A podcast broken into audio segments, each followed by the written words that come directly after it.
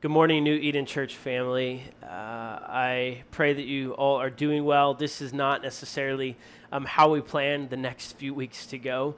Um, I'm sitting here in my office speaking to a camera um, again. And so this isn't what we envisioned. Um, after we launched last week, we had a great time singing with you all. It was amazing. But due to a confirmed case of COVID within our church family, um, as small as we are, we felt it best to just take a couple weeks off uh, to spend time together. Um, so we're going to release um, a video. Uh, the goal is every Sunday uh, for the next few weeks to just supplement um, your time in the Word and also to continue going through our Flourish series. So we launched last week talking about mission and vision, and then we've got three core truths that we, we're planning on teaching on each week. And so we're going to teach through this video format um, each Sunday for the next three weeks. And then our plan is to regather August 2nd that Sunday. And so, again, if you're watching this and you're not a part of New Eden, but you're interested in learning more, you can connect with us um, by texting New Eden. That's all one word, New Eden to 97,000. We would love to connect with you. That'll get us some information so we can do that. And then if you just want to stay informed about things, especially during a season like this, as we had to send out a text this week saying, hey, um, we are not meeting this Sunday, um, you can do that. Subscribe to those texts by texting New Eden Info. Again, that's all one word to 97,000.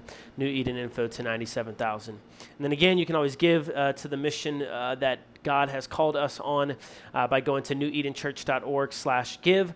And you can give, set up recurring giving, uh, things like that, or you can just give one-time gifts. You can also give to our startup cost that we are raising. We're over a third of the way there. We're trying to raise $15,000 worth of cost um, through the end of this month. So we'd love for you to contribute to that if you're able. So what we're going to do is just kind of jump into a quick teaching um, to talk about the core truth, uh, our first core truth, which is Jesus is king and the advancement of his kingdom cannot be stopped. So last week we talked about our vision and mission. So vision is where we want to go.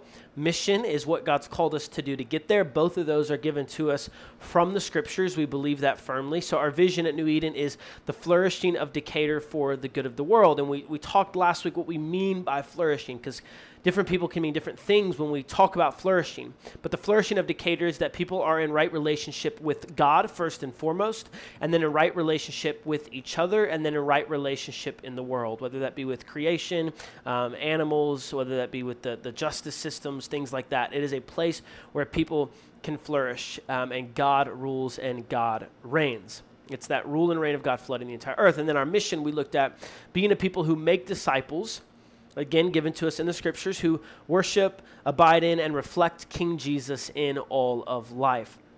So that's the mission. Our part in that is to make disciples, to teach people about Jesus and the way of Jesus, and to be a disciple-making people. As we, it's an identity. So we're calling people into the story of God through the person and work of Jesus. The only way it can happen, it's not by earning it, not by good deeds or good works, but rather by trusting and believing in the good news of Jesus. And that's what we're going to talk about some today. And so that's our mission. But as we go about that, there are three core truths that we have that keep us grounded. The three core truths. The first one is Jesus is king and the advancement of his kingdom cannot be stopped. The second one is every human as, has inherent dignity and worth because they are created in the image of God. And the third one is the unified and diverse called out church is the means of God's restoring work in the world. And so today we're going to look at the first one Jesus is king and the advancement of his kingdom cannot be stopped. So, for the bulk of this teaching, and for every one of our core truths, we have three values that flow from them. But for the bulk of our teaching, we want to focus on the truth because the truth is what transforms us, right? That's the true statement. It cannot change. Our opinions about it can't change. Whether or not we believe it or obey it can't change. But but the truth allows our values to flow from that. And so we've got um, three values that flow from the core truth of Jesus as King and about his kingdom. We'll talk about those quickly at the end, but for the book of our time, I just want to focus on what we mean when we say Jesus is King and the advancement of his kingdom cannot be stopped. Right? So Jesus is King. We know that Jesus came on the scene and he began to announce God's kingdom, right? But we need to know what he meant by that. And so, to understand this, there's two main things we need to see. The first one that we need to see is the story of humanity and Israel. So, we talked about this a little bit last week, but all good theology starts back in the garden, back where God began things and began his creation story. And so, we go all the way back to Genesis and we see that God created all things and he called them good meaning he was the one, he was the creator, so he got to establish what was good and right and perfect and whole. And so he is the king. Yahweh, right, as he reveals himself later, is the king of all creation. He's the one in charge. Now, in our culture, authority often is seen as a negative thing. And the problem is that people have abused authority, and we're very sensitive towards that. But the answer to abusive authority is not no authority and it's not to just cast off all authority. See, the rule and reign and authority of God is a massively good thing because it is where flourishing can exist.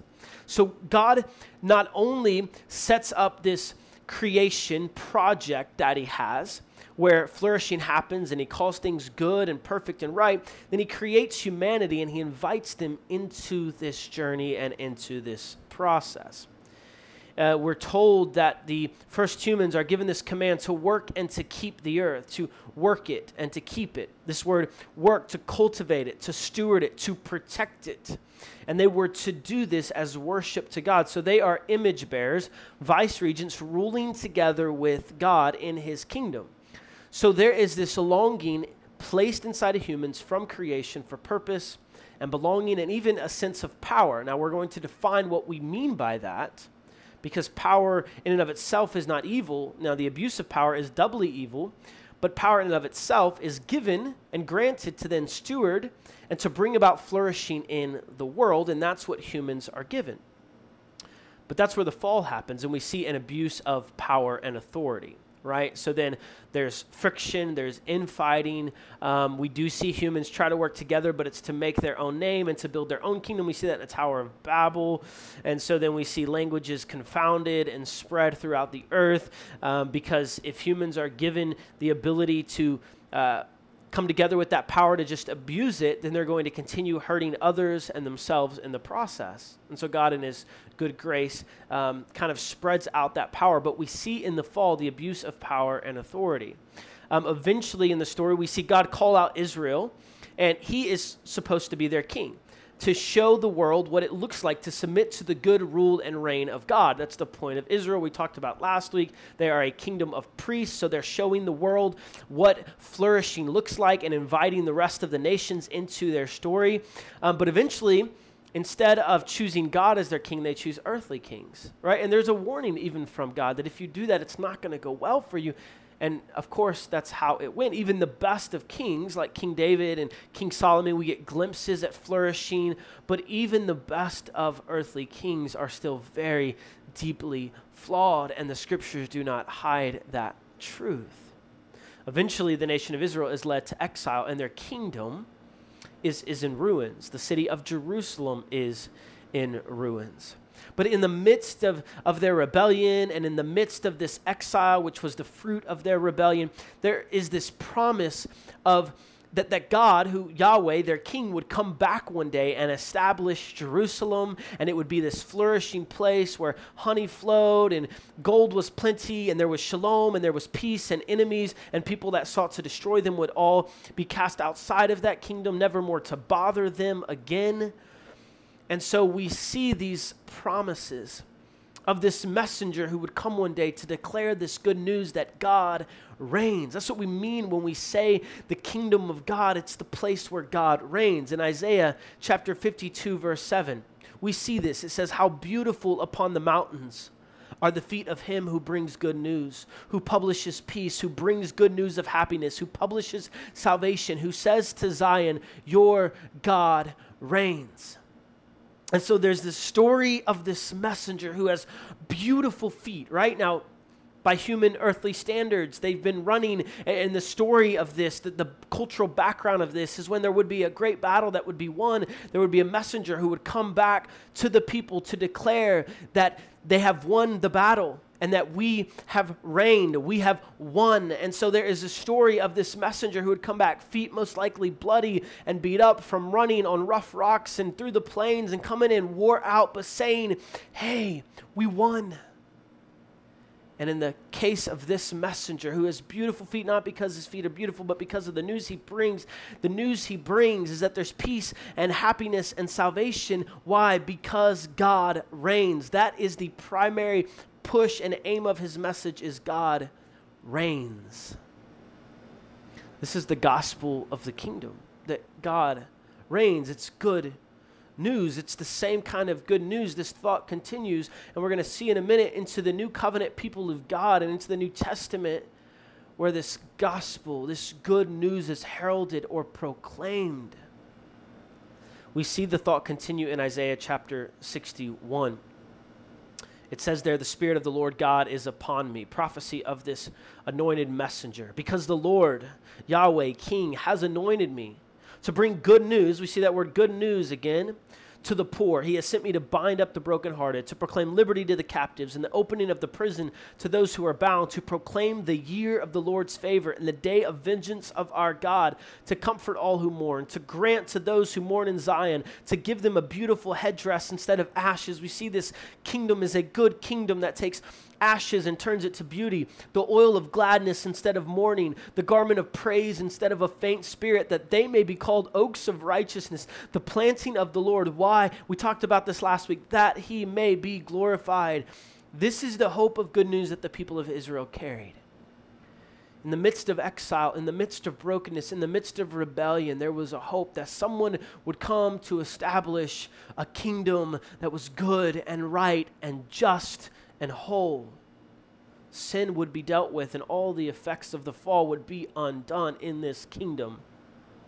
And so that's kind of the first thing that we need to see this background of the story of humanity and the story of Israel. And the second thing we need to see is when Jesus comes on the scene, who is our king, and we're going to see this, we need to understand the cultural expectations of a king in the day of Jesus. So now, we don't fully understand this. We live in a democratic society, so we all, in, to one degree or another, most of us have a degree of, of power in the exercising of our vote or in our voice, whether that be on the local level or the national level. We somewhat understand authority, but not in the way that they understood it, where a king was placed into power, uh, whether it was a struggle or whether it was based on birth, whatever it was. But when they were placed into power, they were set there to rule and to reign, and their word was what they said became law. And so the expectation of a king was one who was domineering, who was full of power and military might and control because they had to have that to uh, continue to retain that power and that control, and that was the expectation. And, and this is what the model was, even in the day of the people of Israel, in the day of Jesus, when he comes on the scene, kind of this perfect storm where Caesar was Lord or king. And so he ruled and reigned, and he would even have his image bearing statues in various places, which let everyone around there know that what he said went. And this was the Roman rule. And the people of Israel were looking for a deliverer to come and overthrow this earthly Roman rule and establish an earthly rule that was led by Yahweh and by the people of Israel.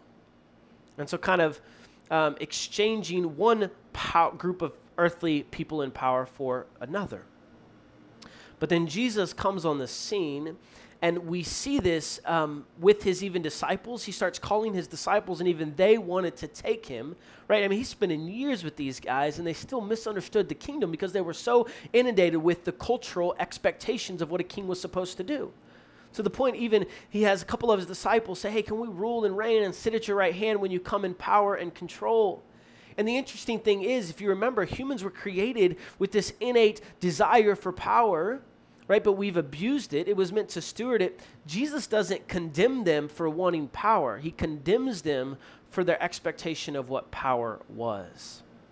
And He goes on to tell them that unless you're like a little child, and He says the least of these, in an earthly sense, will be the greatest in the kingdom. Children were not adored like they are in our society. So for him to say that children were the greatest in the kingdom of heaven and you had to come into the kingdom like a child was telling them that it wasn't about being the most, uh, the, the strongest physically, it wasn't about being the sharpest mentally, it was about um, following Jesus and his way. And he's taking the cultural expectations of a kingdom and flipping them upside down to show the way that his kingdom worked. He's given us these hints that his kingdom is not like this age and not like this world. And this is good news for us. And the reason why it's good is because all kingdoms of this age abuse power and control at one point or another, or they all fall. And so there is no earthly way to retain power without abusing that power. But the kingdom gives us a whole new way. It's not even a balance between the two. Jesus began his earthly ministry giving us hints at this. If you remember last week, we talked briefly about his temptation in the wilderness and the enemy tempting him. We saw him as the better human and the better Israel. But what's interesting about that is what the enemy was tempting him with was earthly power. And Jesus passed by that. The enemy said, You can have all this earthly power and kingdoms. And he passed by that um, instead to follow the way of his Father he withstood that temptation. But the interesting thing is, the very next story we get in Luke, in Luke's account of this story, the very next story we get is Jesus going into the temple, which was something he did a lot. It was his custom, we're told. But he goes into the temple and he stands up and reads scripture. But here's the thing that's interesting. As he begins his earthly ministry of declaring the kingdom of God, he picks Isaiah 61 to read, which we read a minute ago. So Luke 4:17 gives us this account. And the scroll of the prophet Isaiah was given to him. He unrolled the scroll and found the place where it was written. And this is what he says. He's quoting The Spirit of the Lord is upon me because he has anointed me to proclaim good news to the poor. He has sent me to proclaim liberty to the captives and recovering of sight to the blind, to set at liberty those who are oppressed, to proclaim the year of the Lord's favor. So Jesus is explicitly calling himself this, this messenger. He's the one announcing the good news. He's proclaiming God's kingdom, the gospel of the kingdom. This is what we mean gospel. The word means good news. So we use that word as a cliche a lot, but it means good news, the good news of this kingdom. So the kingdom of God that Jesus came to establish, when we hear kingdom of God or kingdom of heaven used simultaneously in different gospels, it's any place where God is recognized and submitted to as king. His way is followed and honored. He's given glory. But here's what's crazy about this passage. It's absolutely nuts. So Jesus calls himself the messenger here to proclaim this good news. But then if you look in Luke 4:20, you keep reading just the next verse, it says he rolls up the scroll and he gives it back to the attendant and he sits down. And so the eyes of all the synagogue were fixed on him. Right? So he claimed authority of the scripture when he read it before, but now he sits down. He's not even in that place of authority anymore. But what he says, everybody's listening, and he says, Today the scripture has been fulfilled in your hearing. So now he's not claiming on the authority of the scriptures anymore. He's telling them explicitly and flat out, claiming authority just because he is who he is and he says, Today this has been fulfilled. So Jesus is not only the messenger, he is the point of the message. He is the king who is coming to proclaim liberty to the captives and to loose those that are bound. He is not only the messenger, he is the king. This is his divinity on full display. He should not have been able to say this. Only Yahweh could call himself Lord, but Jesus is saying that he is the fulfillment of that. And he can do that because he's a God in flesh. He's not just a messenger, not just a teacher. Yes, he's those things, but he's also Yahweh. He is Lord. So this would have been scandalous. You weren't supposed to refer to yourself as king, only Yahweh could do that. But he does that. And it was also scandalous because for Jesus to claim that he was king was to say that Caesar was not. This was a very political statement for Jesus to claim kingship and lordship is to say that any earthly system that claims authority is claims final authority is is flawed and is not who it says he is or they are. And so Jesus claims authority, and he does this. The, the, next, the rest of the stories, I mean, continue to show him having power over the seas and over demons and over sickness and all these things meant to show his authority. But what's so interesting is like the scope of the story is not him abusing that power and authority, but rather using it to love even his enemies. We read that in John when he's given all authority. Jesus knows that he has all authority given to him. And again, if that was me, I would have probably destroyed Judas, who was sitting over here, because I'm sitting in this upper room with my 12 disciples. Probably would have got rid of everybody so I don't have to face any kind of earthly death and the weight of what was coming. But instead, the next thing we see him do after he's granted all power and authority and control is he gets up and he grabs a towel and washes the feet of his disciples. This was reserved for the lowest of the low. Again, feet were not beautiful, right? They were dirty and they were uh, dusty and and calloused and gross. And this act of washing the feet of people who came and dined and reclined was saved for the lowest of the low.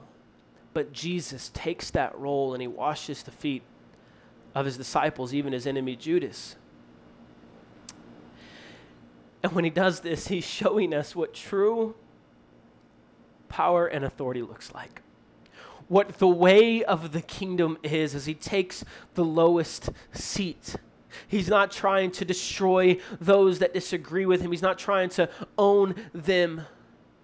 Rather, he is serving them. The king of the universe, the one who created the very feet, he's washing. This is what he does. He shows us that the guiding ethic of his kingdom is not abusing power or control, but rather love. We see a story of a scribe coming up and asking him what the greatest commandment is, and he sums up love God and love others kind of into one commandment that are linked together. And you can't separate the two. And the scribe agrees, and he says, You're not far from the kingdom because you're starting to get it. On those two commands hang everything that we've ever held on to. All the law and the prophets, everything is sum up, summed up in love God and love others. And he doesn't only tell us to love, he shows us the way. See, true love, true kingdom love is not this sappy, shallow, kind of fleeting love that you can fall in and fall out, that kind of tolerates people, right? Just you know, puts up with them. True love is a bloody Jewish king beaten and crucified on a torture instrument to die for the sins of even his enemies.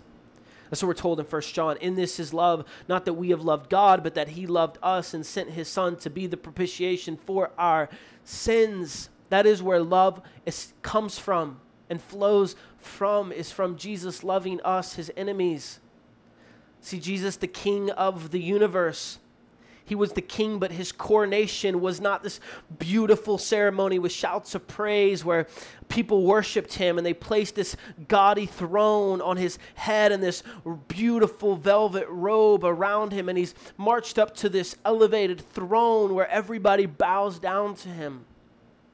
That's not the coronation we see for this Jesus, though it's what he rightly deserved. Rather, the coronation we see for this Jesus, the picture painted for us in the Gospels, was he was led outside the city.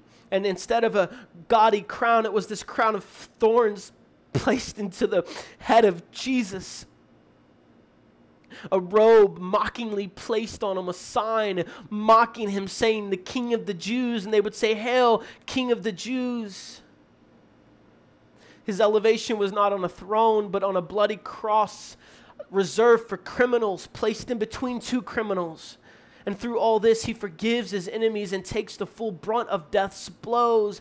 Little did they know as they said, Hail, King of the Jews, that they were unknowingly and unwittingly declaring that he was the King of the world who would bring in all nations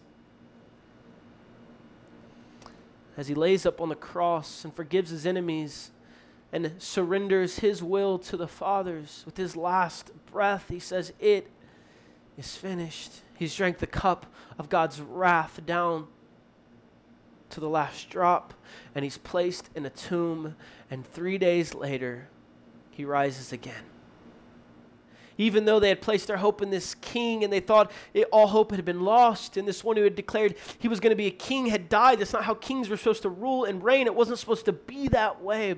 But in the resurrection, he proves that he is not only the king of Israel, but the king of the world, and he defeats death, and death no longer has dominion over him. Sin could not control him, and the enemy could not do anything with him, and he is king. He has dominion.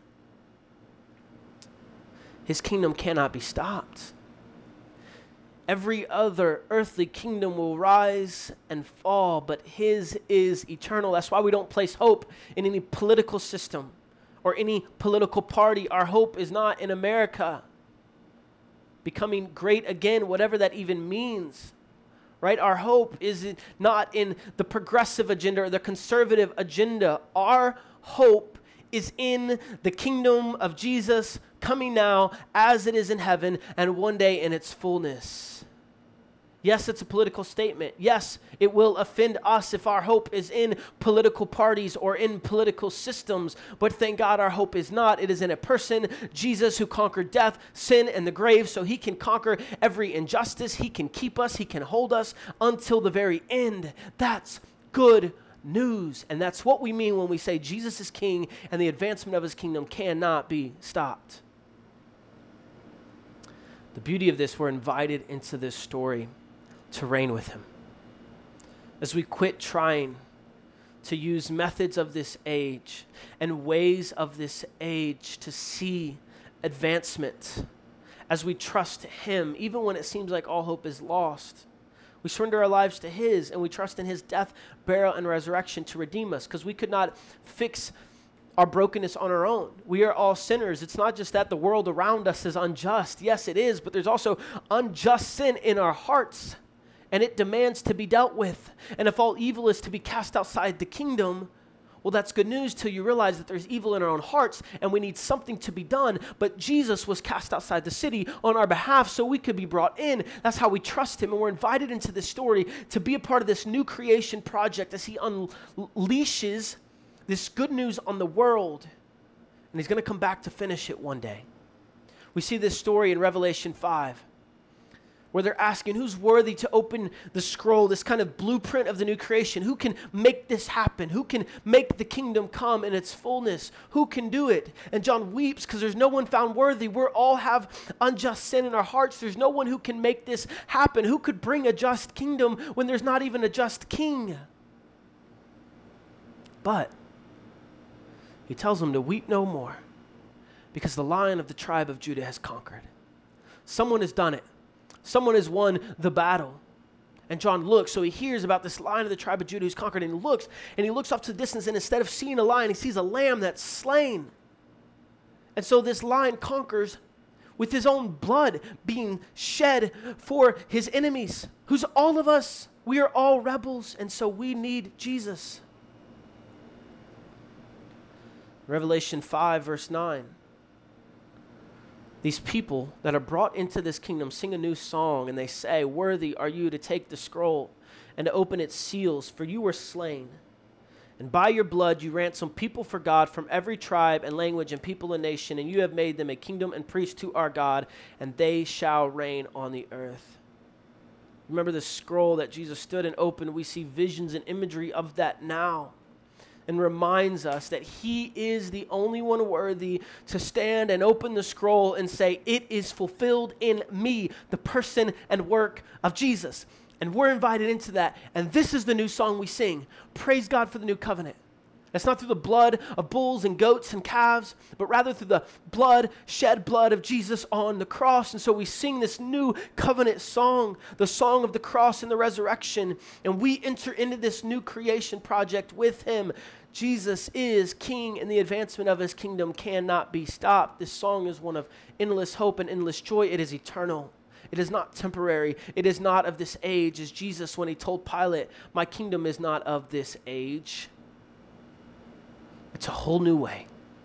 It's not some mesh of all the kingdoms of this age. It's not finding the right balance. It is a whole new way.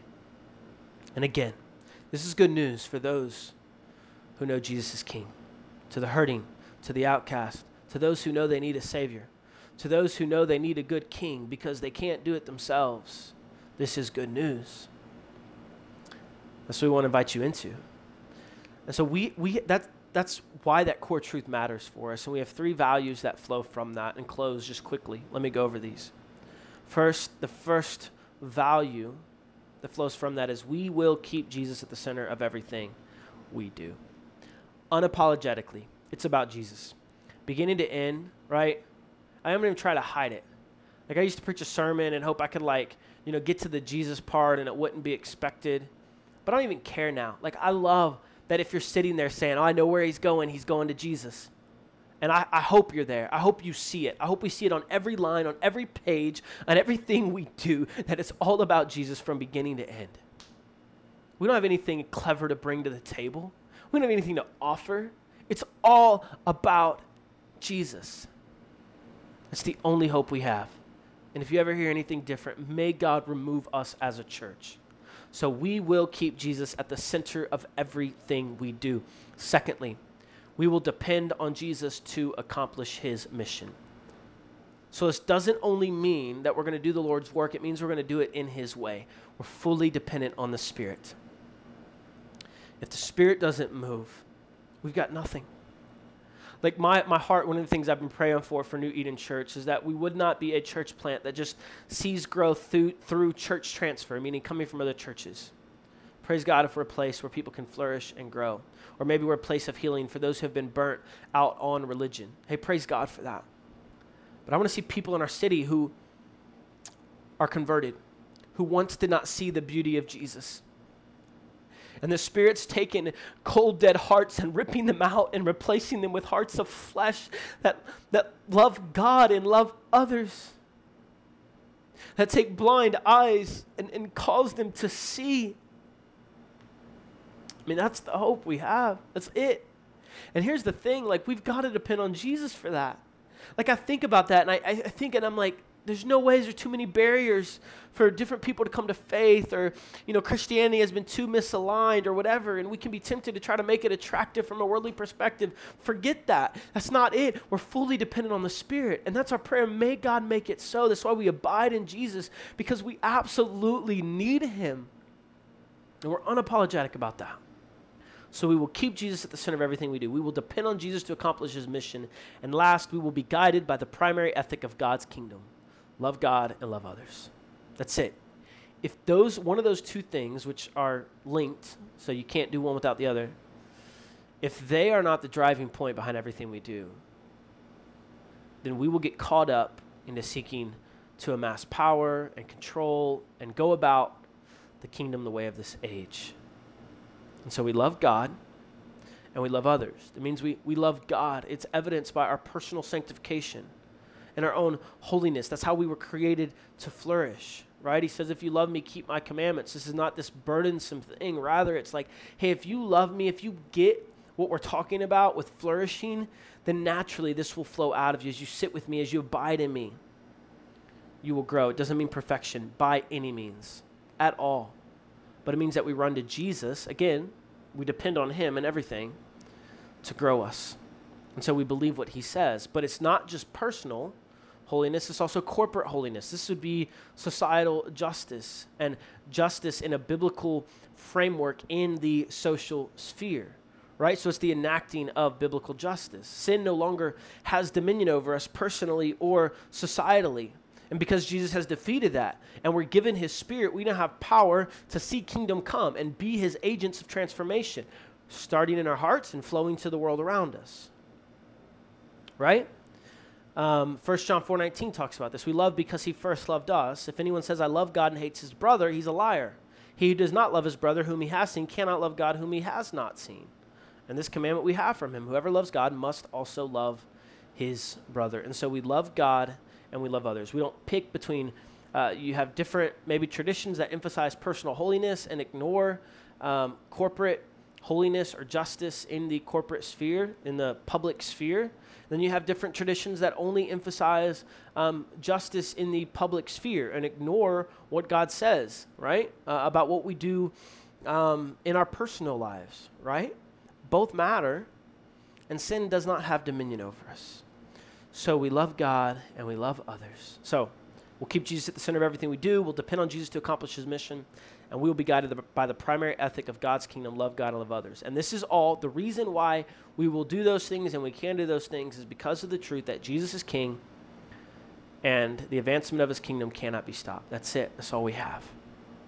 And so I hope this kind of helps you know what we mean when we talk about this, this core truth and why it matters to us.